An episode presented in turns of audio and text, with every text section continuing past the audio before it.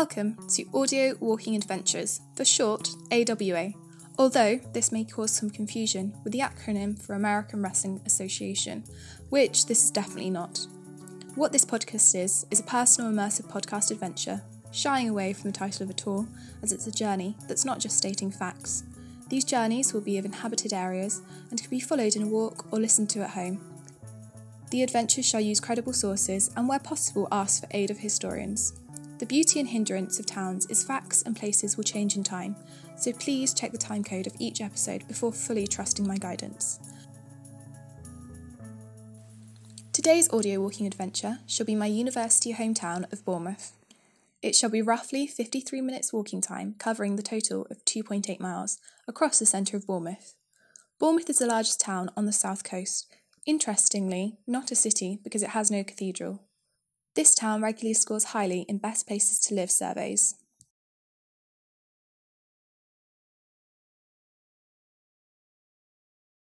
The oranges of the town is that during the Tudor period, the area was used as a hunting estate, Stourfield Chase. But by the late 18th century, only a few small parts of it were maintained by the Christchurch Enclosures Act of 1802. In 1809, the Tapps Arm Public House appeared on the heath, a town beginning with a pub is always a good start. A few years later, in 1812, the first residents, retired army officer Lewis Tregonwell and his wife, moved into their new home, built on land he had purchased from Sir George Ivison Tapps. Tregonwell began developing his land for holiday letting by building a series of sea villas. So, after my in depth introduction, let's begin our adventure.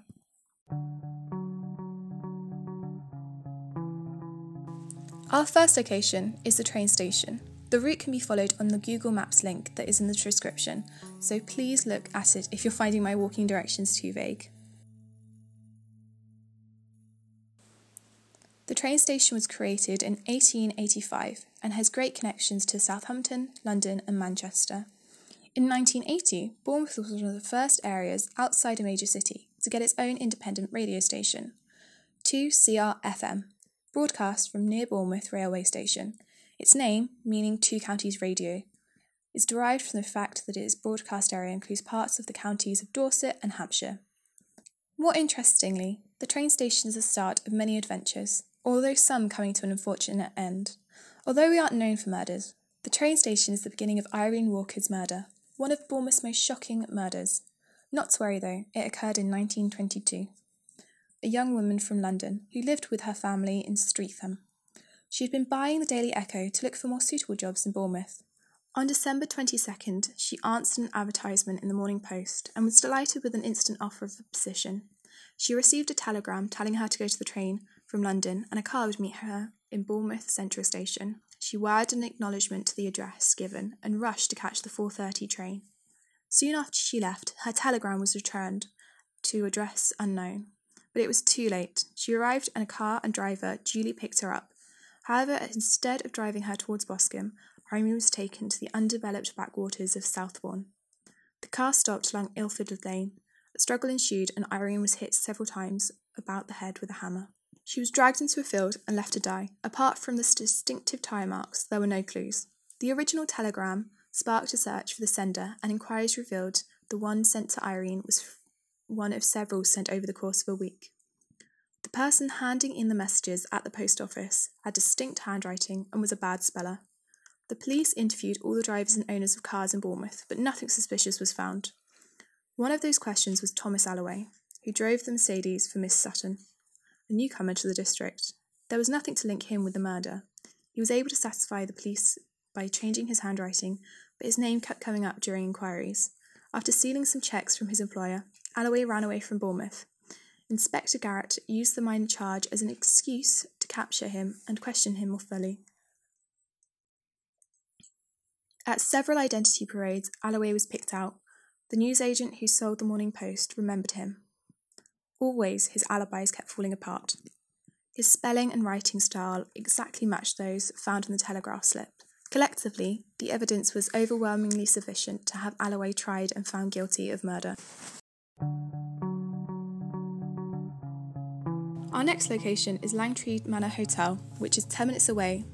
and this is the most confusing directions of our adventure, so bear with me and please refer to the map of guidance. Facing towards Asda and turning left past the gym towards the road. Once reaching Holdenhurst Road, head right towards the roundabout. On the roundabout, turn left following the road, take the first right, travelling till you reach another roundabout. Taking the third exit on this roundabout, then go along Derby Road, the Manor Hotel can be seen. Although this podcast is not going to be only about spooky murders and ghosts, our next stop is Langtry Manor, one of the town's most haunted buildings, built by Edward VII for his mistress, Lillie Langtry. Lillie and Edward were the only residents at the hotel for many years, so it is perhaps fitting that Lillie is still often seen around the hotel by both guests and staff in the form of a grey shadow.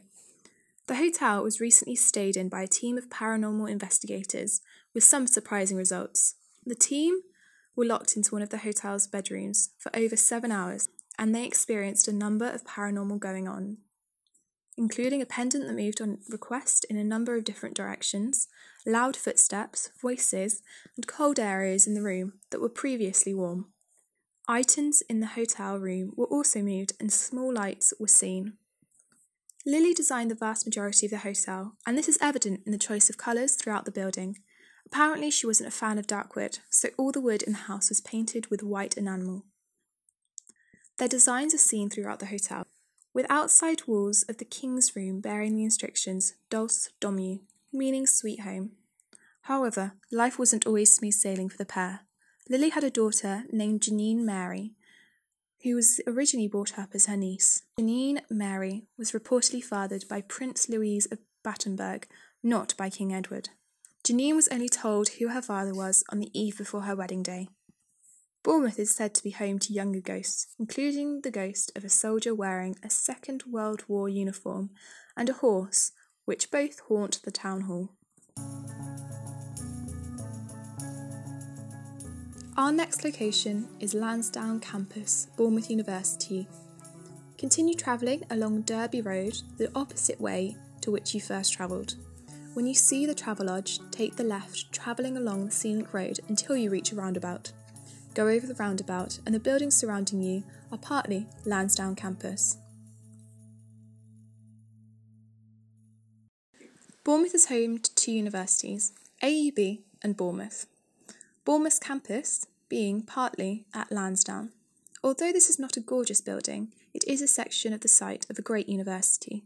University origins can be traced to the early 20th century, with the foundation of Bournemouth Municipal College.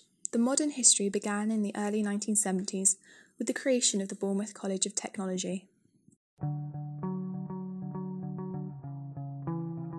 Our next location is, however, now a mundane KFC, used to be the site of a very interesting hotel. Please continue along the road and you will come to a roundabout. KFC is and should be on your right. Although now a KFC, it was the site of a mass bloodshed in World War II. The town's air raid sirens had sounded 847 times since the outbreak of war, but nothing could prepare Bournemouth for the abject horror of the 23rd of May in 1943. In little more than a minute, Bournemouth fell victim to the bloodiest raid of World War II, hitting the Metropole Hotel, which the site now consists of, the KFC. In its wake, at least 131 people lay dead. The attack was on mostly Allied airmen staying at the hotel. The blast being so massive, the blast being so massive that one person was catapulted in the church bell tower to your left.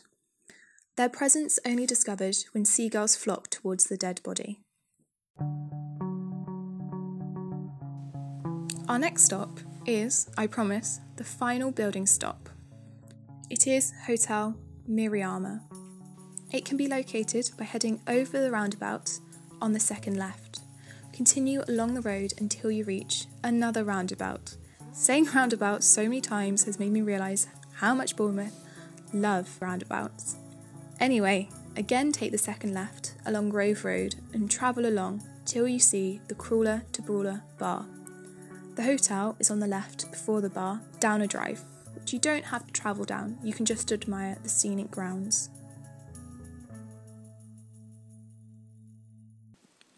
The legendary creator of Middle Earth, J.R.R. Tolkien, spent the final parts of his life in Bournemouth, accompanied by his wife Edith. He'd previously come on holiday to the seaside town every summer for 30 years, always staying in the same room in Hotel Miramar.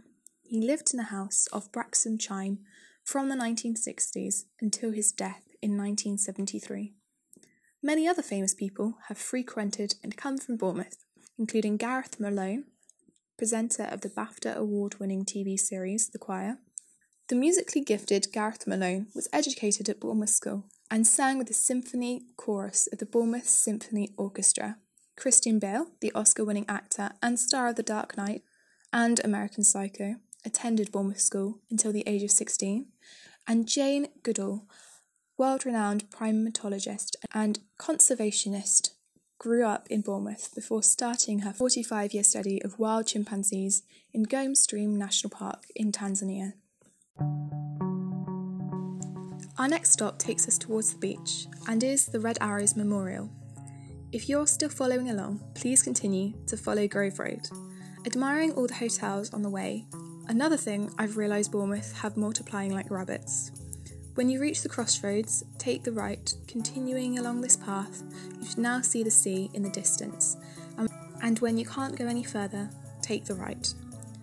Now take the path route and a slight left, you should see the memorial. Looking out at the amazing beach view in the distance, to the left is Bournemouth Pier and to the right Boscombe Pier. In front of you is a Red Arrow Memorial sculpture.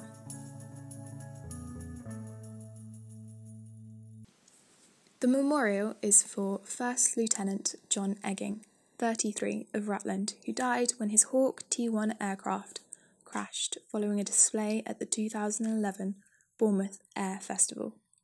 The artwork is 5 metres high, featuring three glass red aeroplanes and stainless steel contrails. Each contrail also has 60 coloured glass discs in the red arrow traditional colours of red, white, and blue. The one ton sculpture created by Tim Ward of the Circling the Square was designed by schoolchildren from Kinson Primary School in Bournemouth. Our next stop is the Russell-Cotes Museum. Although I'm sure the British weather is making you want to tear your clothes off and run into the sea, please refrain from this until we've finished our adventure. Continue along the path and meet the road again. Travel along the east over cliff until you see another sea path to the left. Travel along this path and take obligatory photos of the stunning view until you reach the Russell-Cotes Museum.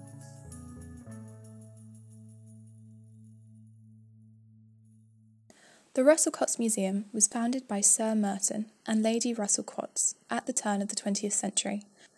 It was purpose built and continues as a permanent art museum. The Art Journal acknowledged that Mr. Russell-Cotes had devoted considerable time to bringing together probably one of the most notable collections of modern works of art in the extreme south of England. Originally from Staffordshire, Merton, in 1860, he married Annie and they moved to Dublin. Merton struggled with poor health, and as a result, the couple moved to Bournemouth in 1876 with their three children. They bought the Bath Hotel on Christmas Day 1876 and later extended and extensively refurbished it. From 1884, the couple travelled extensively, visiting Australasia, America, India, and the Near East, Egypt, and the Pacific Islands, and Japan, collecting artworks and souvenirs. The resulting collections were displayed throughout the hotel's public and private rooms, which gained a reputation for being an art gallery and a museum. Many famous guests stayed at the hotel, including the Prince of Wales, later Edward VII, Oscar Wilde, and actor Sir Henry Irving. Eventually, the collection outgrew the hotel, and in 1897, the couple commissioned the unique and eccentric East Cliff Hall. The house, now a Grade 2 listed building, reflects Moorish, Japanese, and French decorative styles, alongside contemporary Victorian design. The interiors provide a context for their extensive collections of artefacts, furnishings, sculptures, and paintings. Completed in 1901, East Cliff Hall was one of the last Victorian villas to be built in the town. The museum is well worth a visit and a jewel of art history in Bournemouth. Our next stop is Bournemouth Pier, which, if you continue along the path, you can see in front of you. Please head towards it until you reach a mini square with benches, and I'm sure plenty of screaming children and cute dogs.